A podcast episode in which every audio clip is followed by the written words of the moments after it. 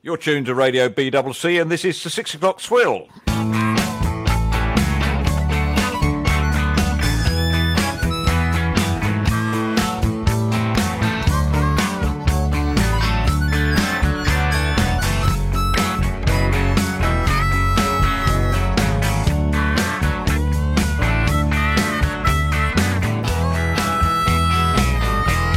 Is the Six O'Clock Swill, your trusted weekly guide to all the news that's fit to pillory, mock, deride, or otherwise lampoon, with your hosts Simon Collins, Tim Blair, and me, Nick Cater.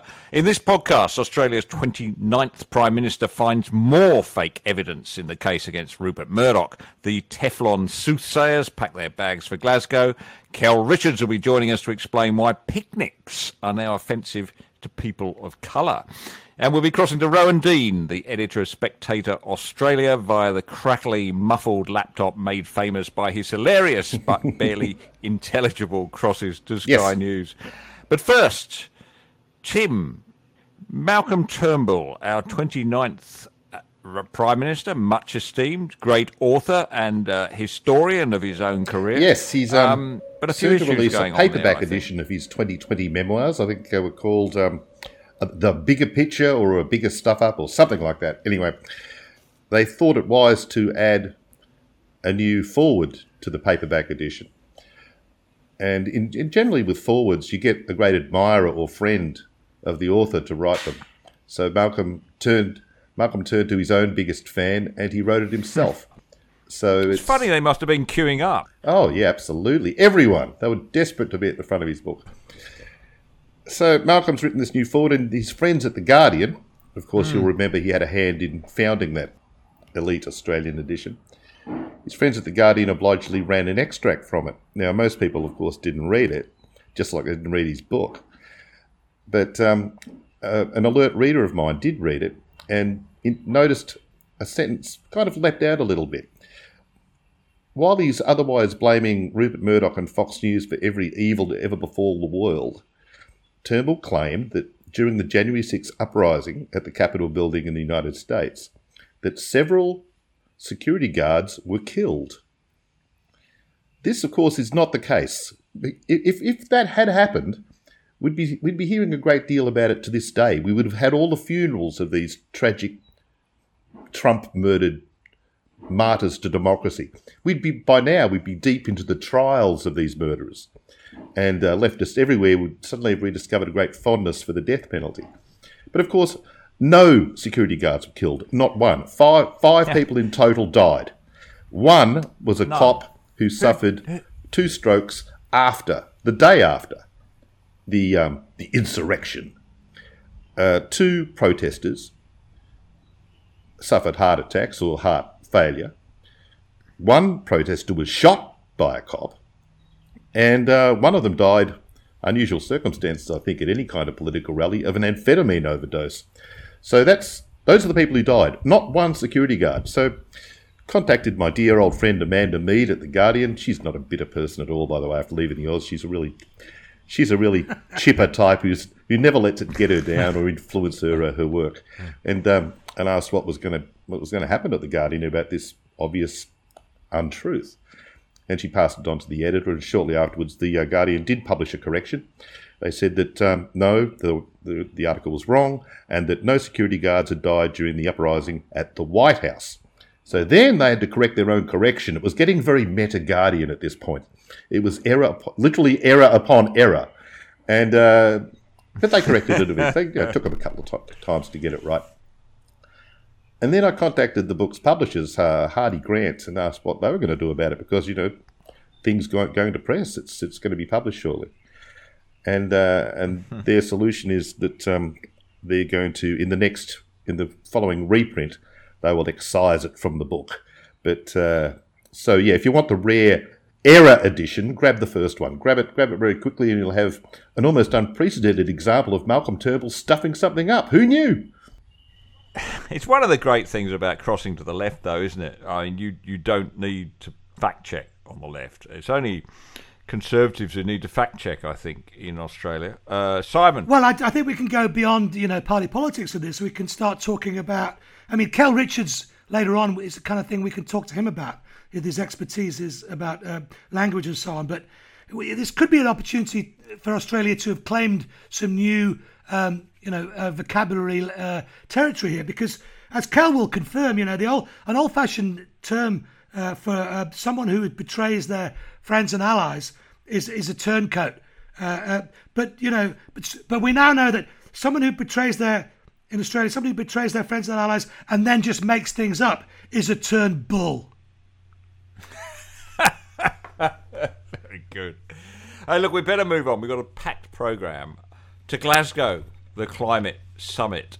You know, I think Thomas Sowell, the uh, American economist, got it right when he talked about the Teflon prophets who promote a view of the world concocted out of fantasy, unsupported by evidence, and impervious to real world considerations. There'll be a few of those, I think, at the climate summit in Glasgow. They predict that there will be future social, economic, or environmental disaster unless the government intervenes. And yet, the incredible thing about these Teflon prophets, as their name suggests, they continue to be revered even in the face of evidence disproving their prophecies. So um, I'm wondering what a rational, well grounded Conservative energy minister.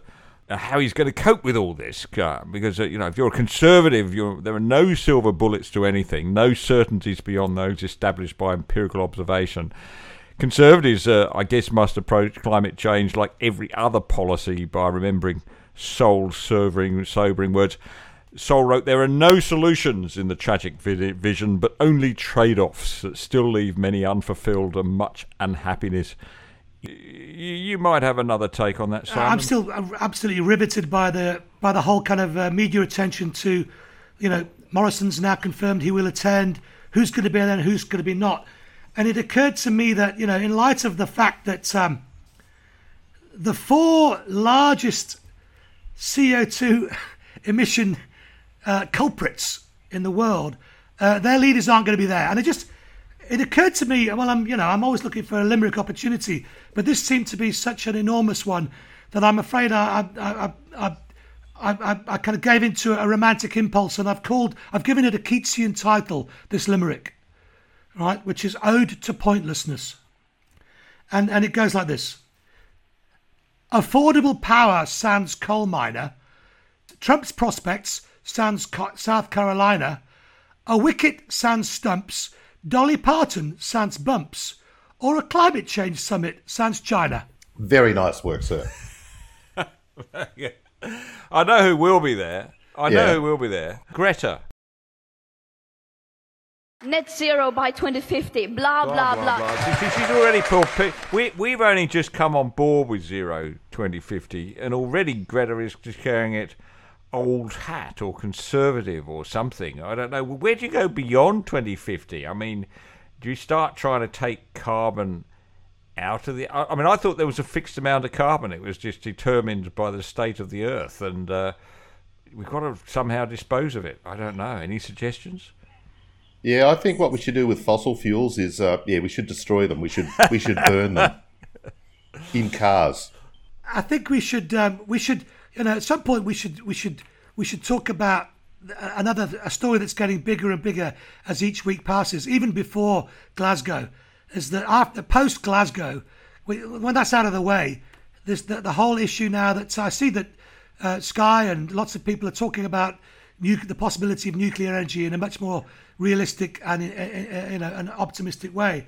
So we should talk about that. But um, you know, it, but in the meantime, you know, as climate summit without China, uh, India, and Russia leadership is the it's the Olympics without well China, Russia, and the USA. You know, it's it's it's uh, it's it's just it's just. Well, we we have had an Olympics without without Russia. They were banned last time, so there was. Uh, some sort of bogus unofficial it's quite good group. too because we win more medals. We win more.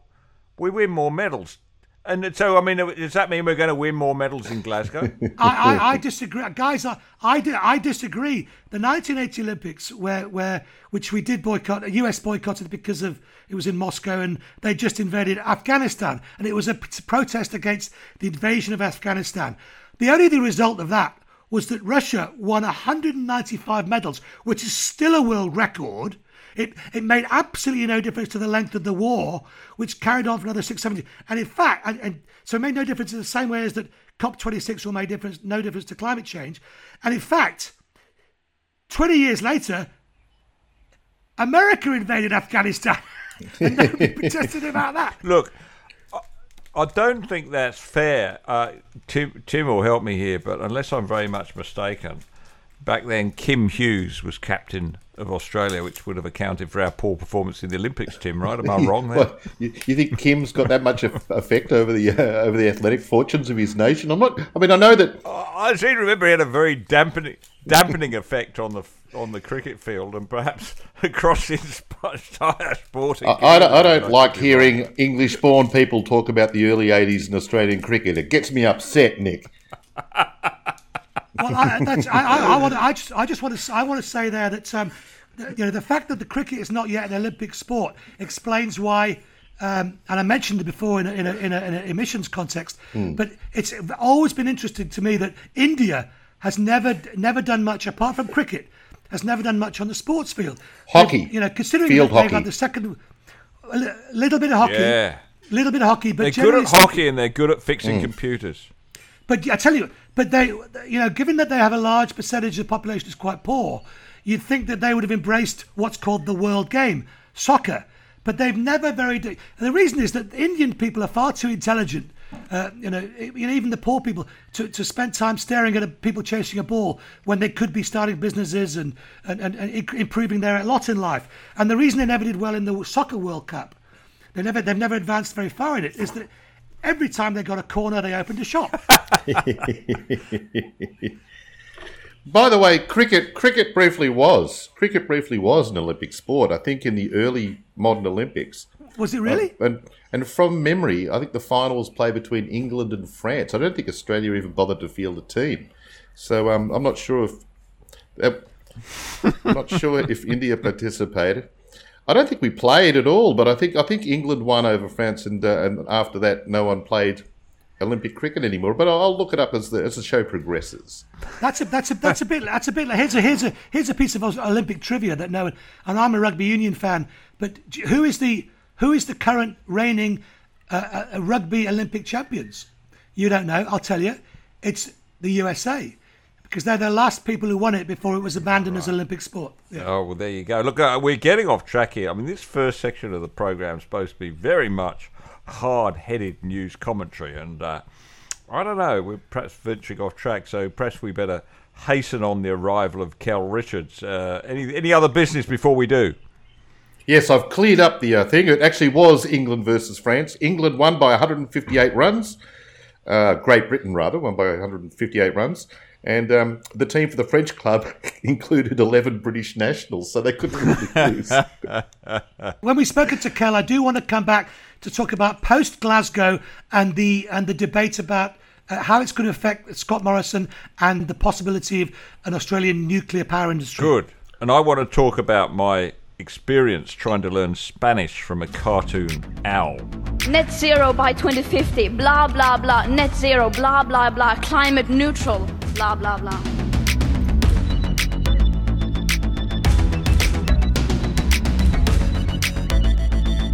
And now we're delighted to welcome to the podcast a man who spends his day dissecting the Australian language into particles, ripening them in a petri dish, and placing them under the microscope. He formerly worked at the ABC as a Norman Swan of etymology. He's written a series of crime novels and thrillers for adult readers, which include The Case of the Vanishing Corpse, Death in Egypt, and An Outbreak of Darkness. He's a lay canon at St Andrew's Cathedral, Sydney, and the author of the Aussie Bible, which I'm told has sold over 100,000 copies. It'll be 100,001 now I've heard about it. Welcome, Kel Richards. I need to explain the, the Norman Swan reference. Most of my modelling and predictions are correct. I, I, I am sorry. Um, we better edit that out for legal purposes, I think. Um, We'll be sued by our own guests. it wouldn't be the first time. K- Kel, I, I will warn you, we, um, uh, you are speaking to uh, two uh, people for whom Australian is a second language here, so take us slowly. But uh, first, look, I might just ask you to explain the name of this podcast, The Six O'Clock Swill, if I may. Oh, in the, in the 1950s, it was uh, the the temperance movement took different forms in different parts of the world, and one of the forms in which it took in Australia was that the cha- the closing times of pubs were set at unusually early times. And certainly in New South Wales, when I was a boy, uh, pubs closed. This is the, the 1950s when I was very young. Uh, but I know all about this because my father complained about it constantly. Uh, was the pubs closed at six o'clock? And so six o'clock, you had the six o'clock swill, and then the doors were closed. It was back in the days when pubs were uh, had tiles uh, uh, lining the floors and the walls, and they had sawdust on the floors to make it easier to clean up after after a, a, the people vomiting or doing whatever they're going to do on the floor. and so it's it, it, it's it's that fairly primitive era. Hence the swill. Well, the six o'clock swill was the hurried final drink. It's like when a publican in, in England calls time, gentlemen, please, and everyone hurries to get a last drink in. The six o'clock swill was that hurried final drink. And I remember my father's excitement when the closing time was put back to 10 o'clock at night. He just thought that was really civilised, he thought. Oh, everybody's waiting to jump in and ask you a question, Kel, but before they do, I'll just come back with one. Uh, go your column this week, your excellent column in The Spectator. We'll be speaking to the editor of The Spectator soon, of course. Um, you mentioned that the word picnic has now been declared offensive to people of colour, which is a bit of a blow, really. It's quite a useful word. Uh, can you explain that to us? Okay, this is Brandeis University in the United States, and they are among the wokest of the woke. I think they're going for the cup this year. Um, and they've, they've uh, produced a list of, of, of words that they want their staff and students never to use. And it has all the predictable words on it.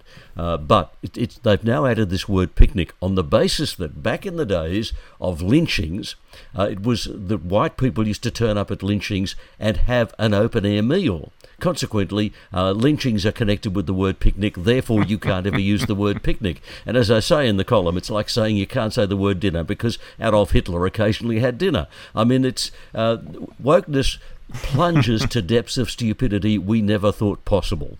Um, when I used to live in Melbourne, one of my favourite restaurants in South Yarra was a place called Lynch's. I'm wondering whether that's still going.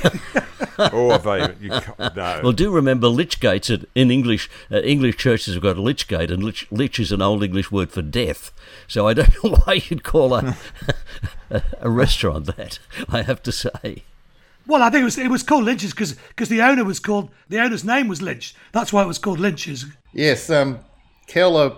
I would have thought that the root term that they were upset with was pickaninny, but uh, my guess is wrong. But uh, pickaninny, I doubt is known outside Australia, so it, uh, it, it can't really be that, that. That might be the case, yeah. I don't think you can say it on anything other than this podcast, Tim, and then only barely. Yeah. And when there's a good friend of mine, his name was John Chapman, and, and when the feminists started raging really badly, he said Chapman is obviously an offensive name. I'll have to change my name to Chap Person. And then he thought about it for another day and came back and said, no, no, it. He said it'll have to be person person. I mean, it's it's it's the height of absurdity, isn't it? Kel, just speaking of absurdity, we're now emerging from this ridiculous, uh, what do you call it, pandemic nonsense. Uh, you would have it would have been painful to your ears as someone who appreciates language to hear phrases like comorbidity and chief health officer and Dan Andrews, terrible words that that, that, that alarm and yes. yes, exactly. What are some of the? Um, uh, do you have a uh, just a quick uh, mental list at hand of some of the phrases that you wish never to hear again, like you know, lockdown and so on? Actually, the the phrase I'd never like to hear again is, is net zero, but that's another story.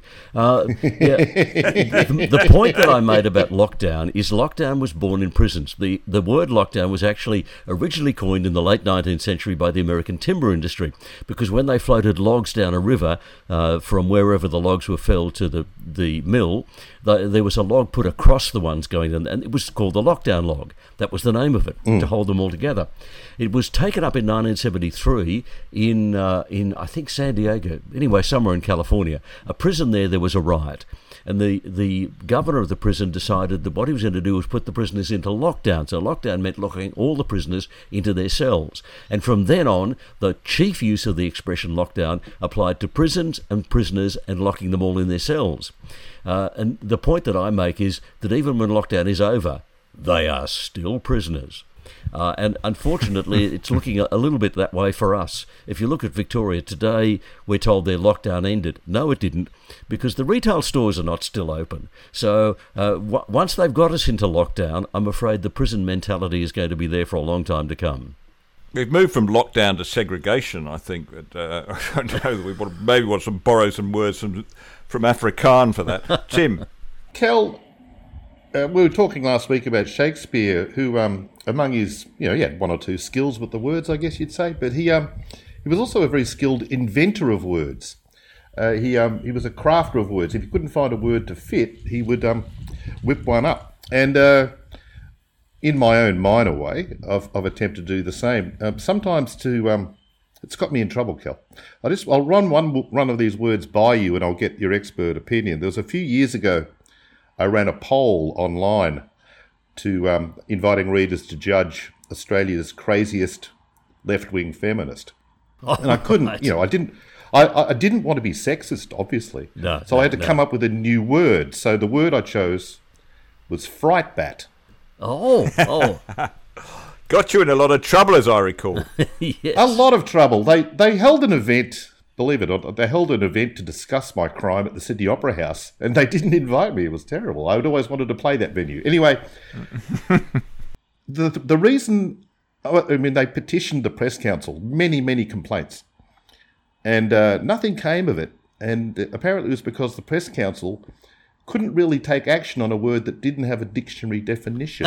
So, just a word of advice out there, a word of advice out there for people who want to avoid the um the lashings of the uh, the press council. Just make up a word because Yes, then yes, they're, they're yeah. screwed. The- yeah, the- that was before COVID, of course. There is now, of course, a genuine fright bat, isn't there? Madam Wu, the lady in charge of the Wuhan Institute of Virology.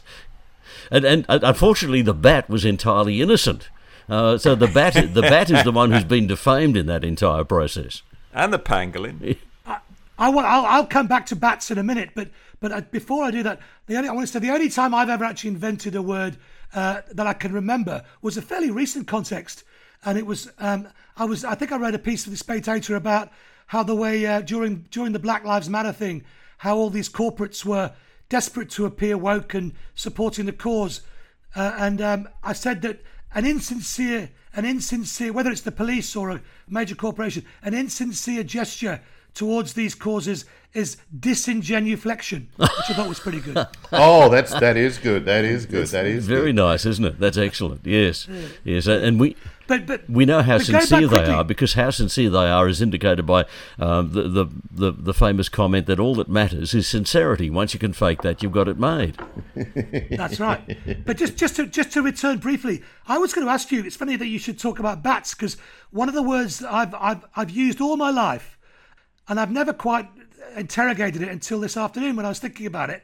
Where do we get the word brickbat from? When you say when you describe something as a brickbat, Ah, no, that's that's that's really interesting. Um, what I'm going to do is I'm I'm going to cheat uh, because I, I, I I have got actually in front of me here the entire Oxford English Dictionary because I'm I'm a subscriber. Now I don't know if they have anything on brickbat, but I'm going to find out. Fairly obviously, it is something that you attack someone with. Uh, so columns Yeah. get headed up.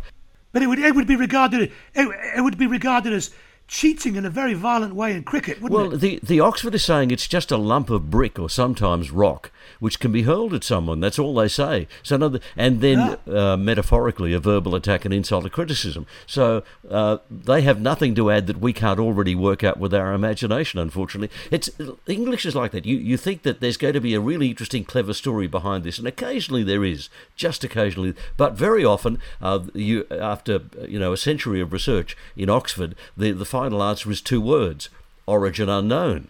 Or else it's something entirely obvious. So uh, I, I wish there was a really exciting story behind Brickbat. I'm sorry, Simon, there isn't. Our guest today is Carol Richards, who's the man that Google go to when they don't know the answer. Um, one word I think that will, will survive out of COVID is the word hesitant. You remember we were, for a while, everybody was a skeptic, you know, they were a climate yep. skeptic or, or whatever. Uh, now everybody's hesitant. We, we're using this with great glee, of course. Uh, Simon, I noticed in your column this week you talked about the freedom hesitant or freedom hesitancy, like uh, Dan Andrews. Well, I, I, I can't I can't claim to have coined the phrase myself. I think I saw it somewhere, but um, it, it did spark a chain of thought in me. Is that it's you know sometimes they, sometimes these new coinages have a real they have a ring of truth about them, and you go, yeah, I know people who are going, oh yeah, no, I can yeah I can go back to the gym. I'm just not sure I'm quite ready yet, you know. Um, So um, I think there's some truth in it. People are hesitant, but usually the people who've who who who, lockdown hasn't really disadvantaged or inconvenienced that much. In fact, it's actually been quite made aspects of their life quite pleasant. They're the hesitant ones. Yes, hesitant comes from a, a Latin source word, and the Latin source word I think refers to people who stammer. Uh, so they're they're trying to get the word out and can't quite get there, which suggests that the, the vaccine hesitants were trying to get the shot but couldn't quite manage to get there. Kel, um, it's it's not often that uh, an archaic English phrase re-emerges. Um, but uh, this this happened a few years ago. I uh, I thought I did I thought I'd came up with a word, and for a day uh, online, I was uh, this word was celebrated. I'd, I'd described a, a, U.S. diplomat who'd done something stupid as having beclowned himself. Ah, and for a day, I had the glory of thinking, you know, I've come up with a word at last. You know, a nice word. Maybe it'll get some general use. And it did, but it turns out that um, it's an archaic term meaning to behave as a clown. And um, but the great thing is, every so often I Google it, and it's used to this day in headlines, sports reports. Um, Alexandria Ocasio Cortez, the socialist Democrat from New York, she Yes, used it. So, I but I can't claim co- copyright. You know, what's my legal standing on the invention of that word, Kel? have I got? Have I got? As, as the sole reviver of the word, do I get any credit at all? well, since the original, the, the earliest citation for the word is the year 1609, uh, I, I Yes. think that, that there are people in the queue ahead of you. Unfortunately, sorry about that. Yeah, they're they're dead, Kel. I, I can, you know, know, they got no rights. They can't claim. It's out of copyright. It's all Here's mine. Tim Blair once again trampling over the dead in order to claim glory for himself. You've got to have a hobby, Kel. Kel, uh, Kel, uh, the um, I mean the the Australian language is so rich, isn't it? I mean, 19th century Australian English, I think you know, evolved around the campfire, and so I like to imagine it. So rich with words. We were talking earlier about this wonderful book I've got here on my desk, The Australian Language by Sidney J. Baker, which is full of these words like bludger and things.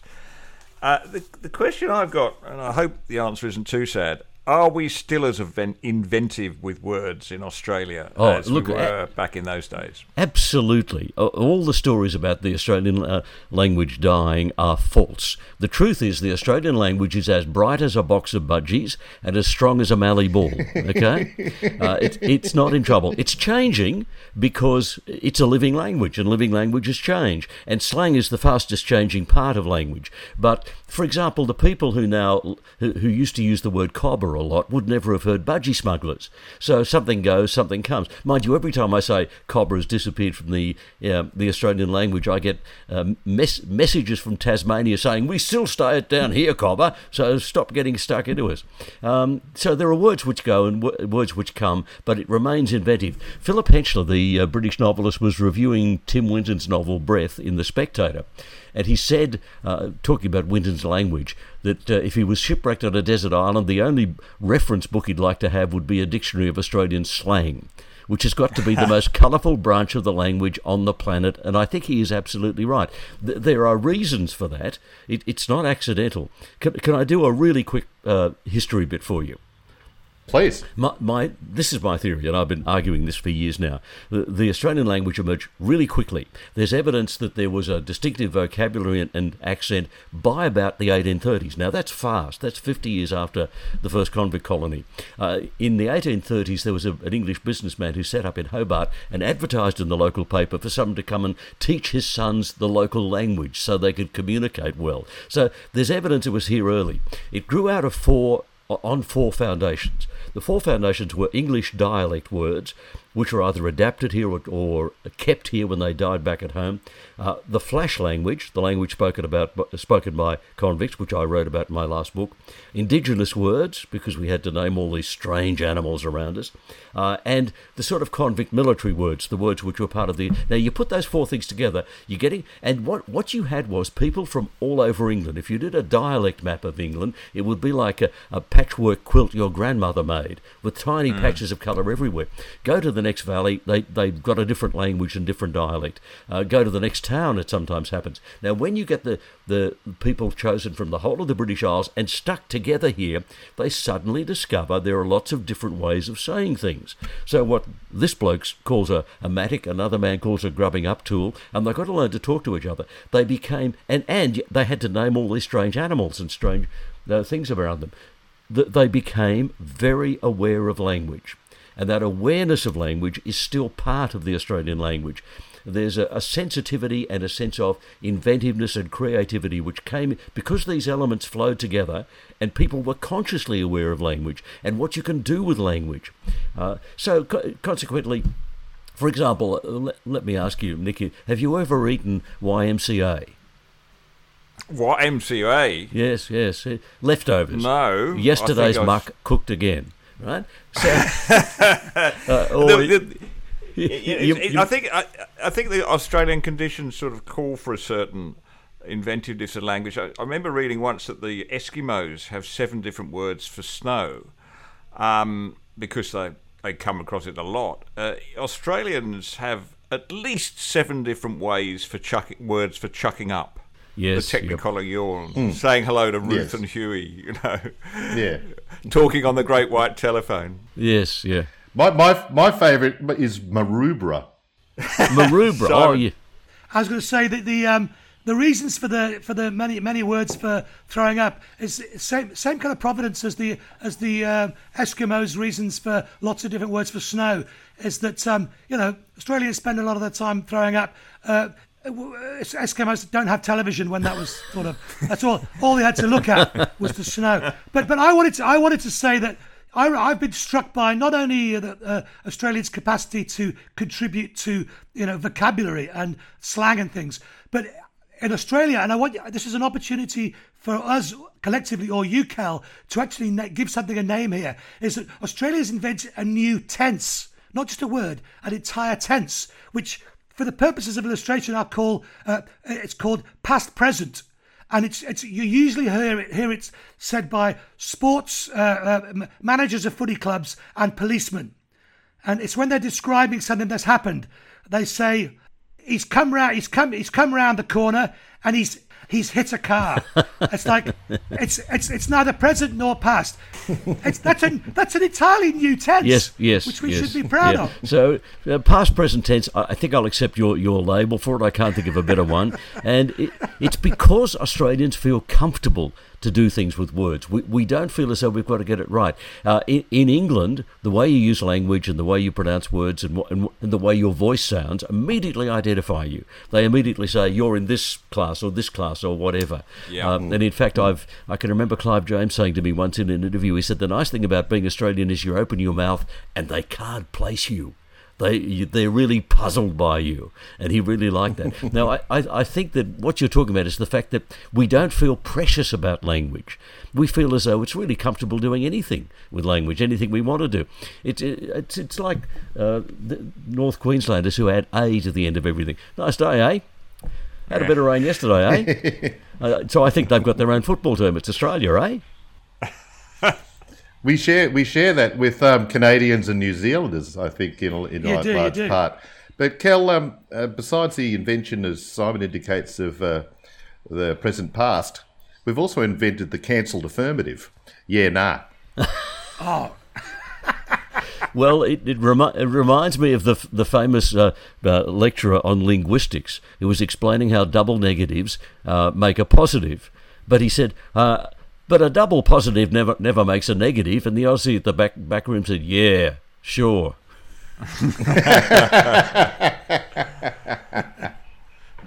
That's what Mate, um, this, this, the way you describe uh, Australian language. I, would never thought about it until you described the, the different influences. It's basically the same linguistic mechanics as Creole, isn't it? Because that's how the Creole language was formed. Am I, am I right? Yeah, it, it's that's not a bad comparison. Actually, it is a kind of Creole, uh, and it is unlike any other language on earth. Uh, we've we've got our own. It's, can I say people overseas love our language? I met some Americans once getting off an aeroplane, and they said to me, "Say it for us." And I looked at them puzzled, and I said, "Say it, say it." And then the penny dropped, and I said, G'day. Oh, he said it. He said it. They were so excited. Uh, during the 2000 Olympics, we heard the Australian commentators. What we didn't hear was the American commentators who are working with Australian crews getting really excited mm. about the Australian language because they were hearing their crews talking the way you and I normally talk.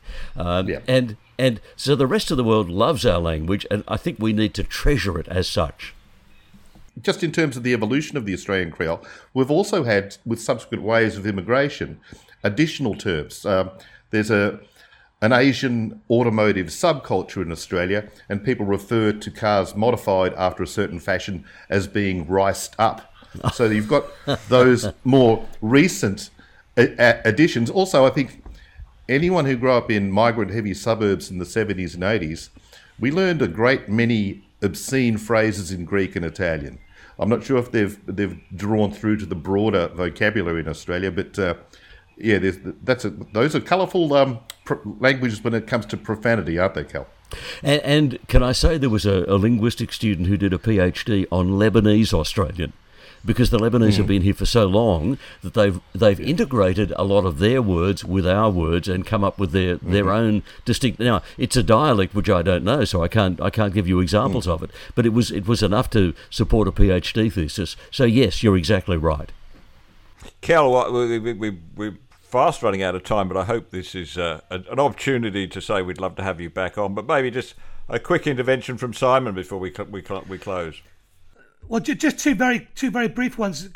Tim's talking. I'm not a petrol head like Tim, but I remember being very impressed when I I, I, I I love words that couldn't have I couldn't have learnt in England, and one of them was um, a word someone did, uh, someone described someone how he drives a he drives a Buddha. And I said, "What's a?" I said, "What's a Buddha?" He said, "Oh, it's one of those big V8s that sits at the traffic light and goes Buddha, Buddha, Buddha, Buddha, Buddha, Buddha, Buddha."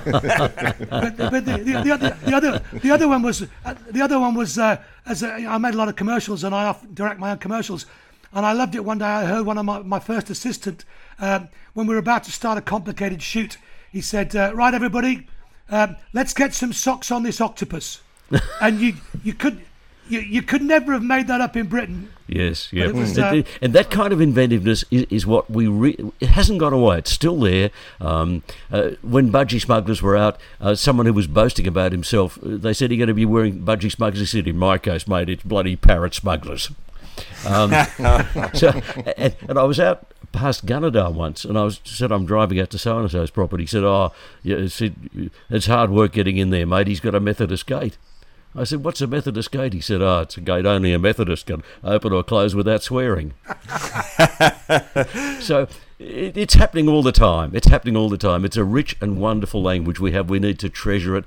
And yes, Nick, I'd be happy to come back any time. We'd love you to. We'd love you to, Kel. It's been a, a lot of fun, and we'll sit here. We'll keep a note of all the words we need explained, and a lot we'll explain to you. Thank you very much for joining us, Kel, and we always look forward to your columns and contributions to Peta Credlin's Great show on Sky News. Thanks for joining us here on the Six O'Clock Swill. Thank you, guys. Talk to you again. Bye.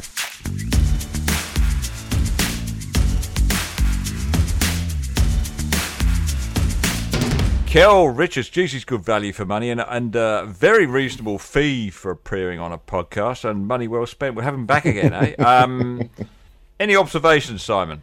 Listen, uh, as you know, um, I hate to hear the, the mother tongue abused uh, in any way.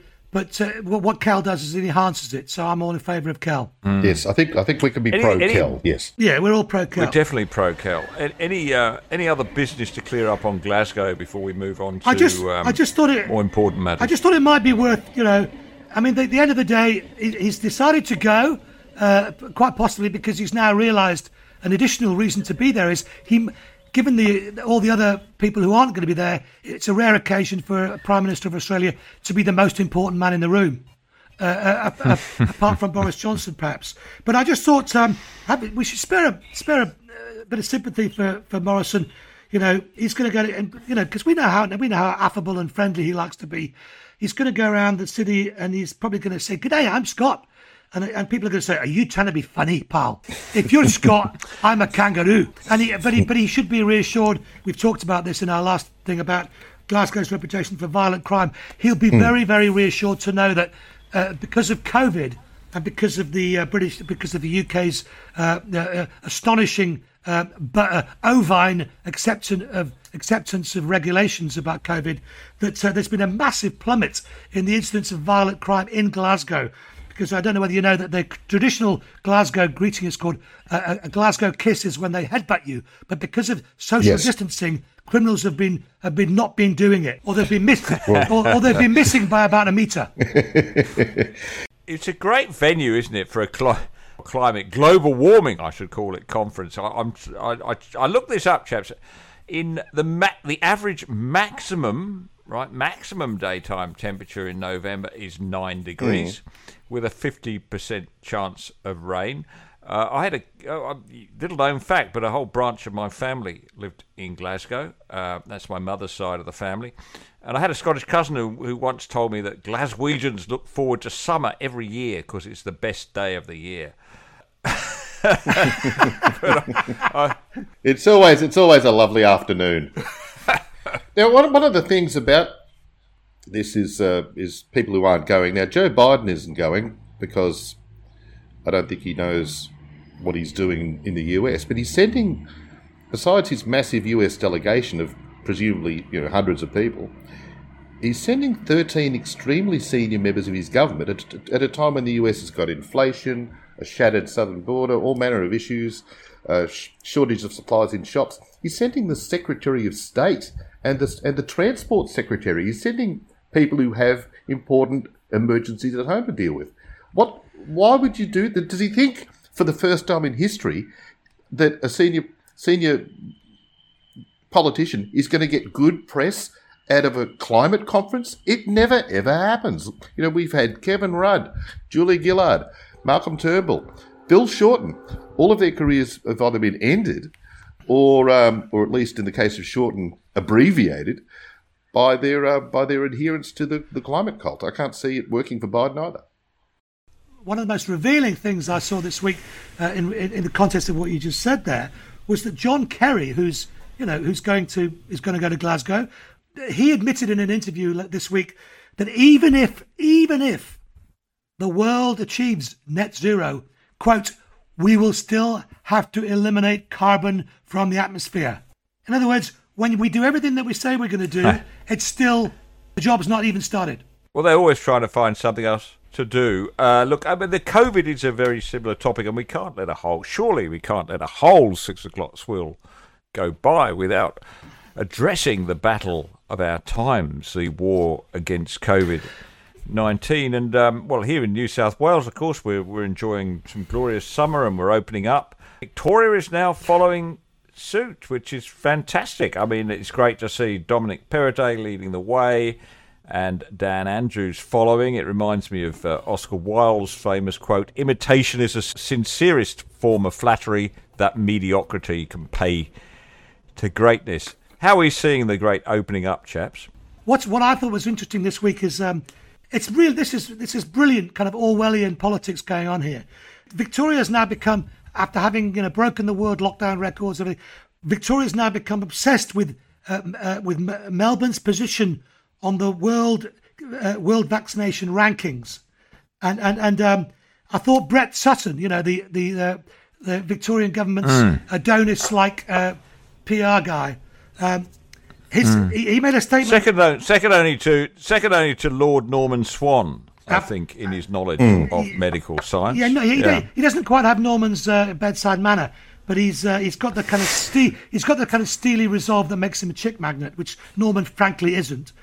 But anyway, um, last Sunday he made this announcement uh, at the press conference, the live press conference, and he, and he he was talking about Victoria's vaccination progress by giving it the context of these international rankings, and he said, "It's it's really extraordinary how we're shooting up in the world." And I thought, as a choice of words, that was about about about having injections, talking about it's extremely how we should. But but but but, but, but more more seriously, the sheer chutzpah of trying to put a positive spin on what is, let's be by every measure, an appalling record of containment and handling of the virus. Traditionally, when we wanted when when we draw attention to something that's dodgy, and we and, and we and we want to make it look like it's something good, tr- traditionally we call it mutton dressed as lamb. Okay? Yes. The Vic government has added a new phrase which goes one step beyond this. From now on, when we want to draw, draw attention to something truly shameful, it will now be known as Sutton dressed up scam. Very good, very, Very good. good. And something else happened in Victoria Um, during the week. We had a double stabbing at a at a Victorian Woolworths supermarket. I think it was a Woolworths, and uh, Hmm. The um, O- over what the toilet paper crime? Uh, well, Or you know, they're uh, all chas- chasing the last roll of toilet paper. well, a gentleman has been charged, so we possibly shouldn't discuss it in any great depth. But uh, yes, two people stabbed. Uh, police said it was a random incident. There appears to be no religious component to it. But Woolworths, in response, have removed all knives and scissors from their shelves. At the same t- at the same time last week, Woolworths announced that all staff must be vaccinated or they won't be allowed to work at Woolworths. So, can we come up with a consistent position, please, on the insertion of metal in human bodies? It seems to be a bit all over the shop. Stabs bad, Oh, jabs Well, look, good. uh, you know.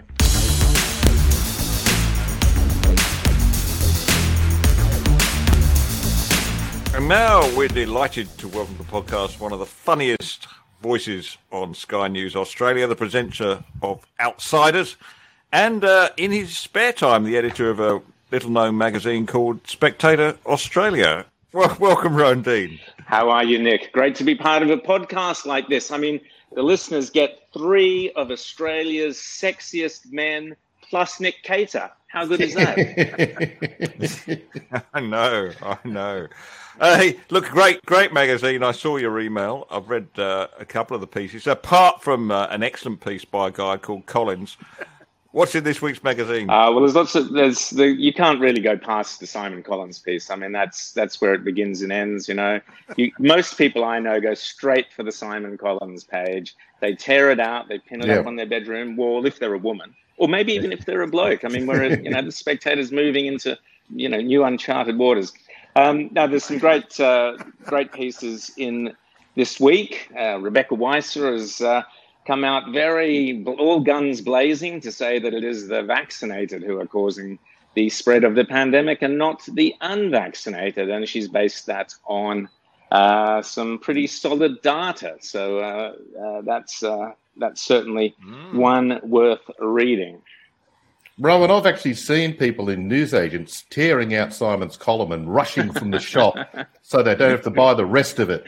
They, uh, It's a, it's a common problem, Tim. It's a problem we have all the time. You know, You- you might have to- pretty much any dentist's uh, room you go into, you will find a spectator there, but there will be the Simon Collins page will be missing. You know, it will have gone. You might have to do. You might have to use a little publishing trick that I've seen used in the US. Um, for a time, I'm not sure if it's still happening. It became very popular in some, uh, let's just call them inner urban areas, uh, where they would publish. You know, various publishers would would produce newspapers that only contained mugshots of local arrested people which you know they're copyright free, they're, they're accessible online, and they just run the mugshots and little descriptions of the, the crimes they've been accused of. But of course, one of the large markets for this publication were the criminals themselves wanting to see if they were in it. So they just they they just they just flick through it at the shop and not bother to buy it. So they ended up they were sold stapled together. You had to buy it to take the staples out. Brilliant.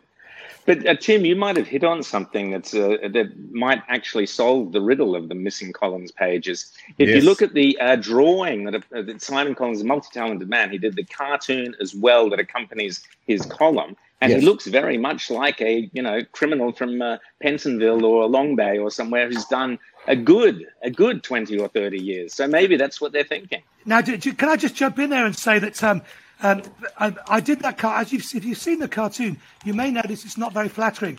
Hang, hang on, hang on. I've heard people say it's very flattering. They haven't got much. I don't know who the cartoonist is, but they haven't got much material to work on, have they? Come on, be well, fair. When, I, I remember once being at a spectator event. I think it was one of those lunches, and Jana Jana Wendt, you know, the a heartthrob of my early days in Australia, happened to be there, and she happened to join a group of people I was talking to. And someone said to me, some bloke said to me, "Oh, mate, uh, that cartoon's not very flattering," and I said, "Yeah, I drew it myself." And he said, What, you drew a really bad cartoon? I said, Yeah. I said, Because the, the theory was if I draw a really unflattering cartoon, um, a beautiful woman will come up to me one day and say, You're so much better looking than your cartoon. At which point, at which point, Jana Wendt looked me straight in the eye and said, I'm going to get another drink. Rowan, uh, if I could just uh, say a few words of praise for your magazine more generally. I mean, it was it was a terrific addition to the Australian scene when uh, Andrew Neil took the bold step of opening a an Australian edition. What well over ten, 10 years ago, yeah, just over ten years ago, yeah. Mm. And we, we always enjoyed it. There was always plenty in it. But I, I must say that that probably in the last year or two, it's come to be even more important. You're able to say things, I think, which dare I say, are being censored in the rest of the media. Mm. We've noticed this particularly with with COVID. Um, as you know, you broadcast on Sky News, and you know that on Sky News they're now very much beholden to the what can and cannot be said according to YouTube about COVID, and what cannot be said, for instance, is uh, well, you couldn't go up there and challenge the efficacy of masks, for hmm. instance. Mm. That's uh, that's a no-no.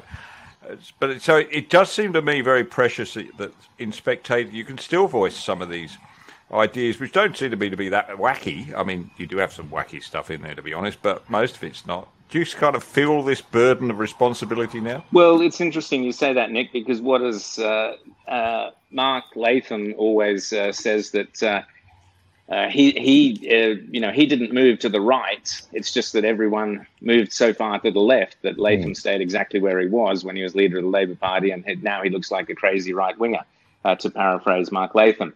And I think a similar thing has happened to an extent with the Spectator. I've always uh, gone for you know more conservative, uh, I guess you'd call it centre right conservative uh, writing, uh, simply because there's such a obvious gap in the market in Australia for that.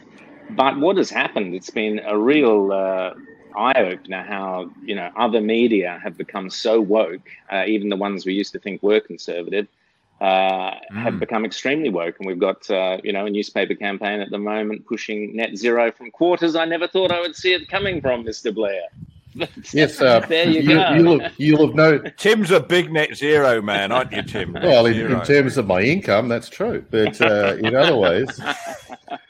No. Well, look, we won't keep you. Uh, we, would we, love, we'd love to be able to uh, highlight your magazine each week and have you back, but we, are not going to let you go before you uh, offer uh, um, a special code to listeners of the Six O'Clock Swill where they can go and get an initial trial subscription to the Spectator for next to nothing. That sounds a great idea. Great idea. I think. Uh, I think. Uh, all uh, forward all requests to S Collins. At, um, by, by, the way, Roland. By the way, mate. Um, when Simon is eventually charged, as you know, is is inevitable, he'll be one of the few people in the dock who can do his own court illustration. It'll be terrific. you were saying, Rowan. no, and, and I, I, was just going to say, uh, Nick, on your point, this week we've got, I think it's four different articles all on net zero. Matt Canavan's written on net zero, John Stone, the great John Stone, uh, David Flint, Judith Sloan. So some really top brains there writing from different angles all about uh, this craziness we now find ourselves in, where the entire country seems uh, to be held hostage to Boris Johnson's uh, bedtime uh, partner, is how it strikes me. I mean, Johnson wants to get his jollies, and the whole of Australia has to abandon coal. How does that work? does, it, does anyone else notice, by the way, that Judith is so much more liberated in the pages of The Spectator than elsewhere? She's writing beautifully these ah. days. She's maybe she's it's just great. different we, subject matter, you know. Maybe it's no. Not. We call we call her we call her. She's got a split personality. She's bad Judith when she writes for the Spectator. Well, look, great to have you on, Rowan. Keep in touch, and we'll we'll uh, do our best to give you a plug every week. Thank you very much. Keep, keep, up the great work, guys. See you. See you, mate. Thank you. Bye.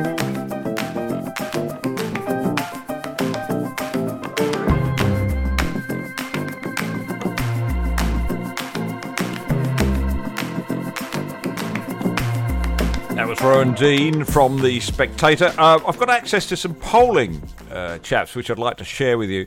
Compass polling. They asked, How close would you find it tolerable to live to the following places? And then gave people a slider scale from 0 to 250 kilometres. They asked a thousand people these questions and then picked out an average. So here's the answers. The average distance people be prepared to live from a brothel is 51 kilometres. 54 kilometres from a crematorium, 61 kilometres from an airport, 90 kilometres from a garbage dump, 99 kilometres from a chicken farm, 101 kilometres from an abattoir. Now here it gets interesting. 131 kilometres from a coal fired power plant, but only 129 from a nuclear plant. So it seems that people think just by a couple of kilometres they're more comfortable with a nuclear plant than a coal fired power plant. Does that surprise the panel? I'd like to live next door to a nuclear brothel. That's a good idea, isn't it? I think I think that's I think that that little that small difference in uh, in in those percentages um, is indicative of a movement. Uh, you know, and it's it's picked up by you know Chris Chris Kenny this week did a thing is doing a thing on Sky about the changing attitudes towards nuclear. When Scott Morrison comes back from Glasgow, remember when, remember when uh, Scott Morrison first got any kind of traction as a possible leader? It was in I can't remember which year it was, but it was when he was treasurer and he walked into Parliament, right? and he and he and he pulled that lump mm. out of his pocket. and said, "This is coal." You know, I, I can imagine. I can mm. imagine he could he could he could he could swing. He could create a huge swing back behind him by walking into his mm. parliament, pulling out a lump and saying, "This is uranium." Well, I could be Is that a lump of yellow cake in I your could- pocket, or are you just pleased to see me? I could be wrong, but Good luck getting it through the security at Parliament. That might set off a few alarms. You know, the radioactivity, the Geiger counters will be flipping all over the place. Can I just share with you, just in closing, my woke gripe of the week? Please. Uh, so I've been patiently trying to learn Spanish. I made it an ambition of mine to learn Spanish. I'm not quite sure why, but I'm doing it through Duolingo. I don't know if you're familiar with it, but it's a sort of it's where you learn language from a woke cartoon owl. It's quite a good app. It's quite addictive. I'm now on, would you believe, day 939 straight. Say it in Spanish. Come on. day. Say it in Spanish. Uh, say it in Spanish. Oh, no, no. Well, anyway, this morning they hit me with this one. When I was on there, they hit me with this one. Ya no saldré con ella porque me dijo que no recicla. Uh, which translated means, I'm not going to go out with her anymore because she told me she doesn't recycle. Can anybody think of a worse reason for dumping a girlfriend? Several years ago, maybe a couple of decades ago in the US, a farmer in the US tried to teach himself some, some rudimentary Spanish so he could better communicate with the Mexican workers at his farm. And he thought this, he eventually became so proficient that he thought it might be a useful guide. He could produce a guide for his fellow farmers. And he did produce this little guide, useful phrases for people working with uh, Mexican staff on their farms. And sales were unexpectedly high and also in unusual areas. Universities in Los Angeles and New York were buying copies of this book. And no one could. What's going? Why are they buying this? You know, there's not a lot of corn farms in Manhattan. The reason was they were using his book as an example of American racism because the phrases he'd chosen as examples that might, might be useful for with your Mexican staff, they included phrases like "Stop throwing your beer bottles in the cornfields. You people live like pigs." And uh, it- a very useful phrase in a lot of circumstances. I've heard it myself. It is. The- it the- is. It's almost as useful as Où est la, la plume de ma tante? the, the, Where is my aunt's the, pen? the, the, on- the, the, the, the only Italian I've learned that wasn't related to a restaurant or a bar was once uh, in, a, in a resort in Italy. I, I, I jumped in the swimming pool without with forgetting I was wearing my contact lenses, and, and one of them, you know, floated out.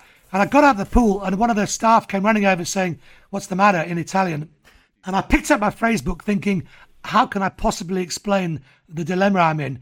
And I believe it or not, I opened the phrase book and I looked at the index at the back. I turned the page, and there it was. Ho perso una lente catata alla piscina. I've lost a contact lens in the swimming pool. I didn't have to do it. It was all there. It must be a very common. Well, the only Italian phrases I've ever learned were from cars because, you know, petrol head. And uh, one of the earliest I learned was Testarossa, redhead. and now I'm married Ah, to an yeah. Italian redhead. So it all worked out well. Oh, I- I- there's a great pun in that. It was a perfect match. Do you get it? Oh, jeez. Do you get it? Jesus. Enough of yes, this nonsense. I do. We That's must good. get- That's very That's, remind- that's, an, remind- that's an Australian You joke. remind me, Tim. Yeah. We must get Nadia back on sometime. Absolutely. But, uh, I think that we're getting to the end. I think that's just about up. That's just about it for the six o'clock swill. La serie que tiene un talento para las tonterías, and uh, we're No mass. No mass. the, the the show that has a talent for nonsense. Um, back- don't forget, listen to us on Apple Podcasts if you can, where 75% of podcast listeners go. You can press five stars if you think we're worth it. You can also subscribe so you'll know when the next episode is coming up. And don't forget to tell your friends about this enormously funny, hilarious. Well, tell us what it's called. Tell them what it's And I think that's about it. Tell them what it's called. Six o'clock swill, your trusted weekly guide to all the news that fits to pillory, mock, deride, or otherwise lampoon with Simon Collins, Tim Blair, and Nick Cater. That's it. We'll see you all again next week. Did that work? Yes.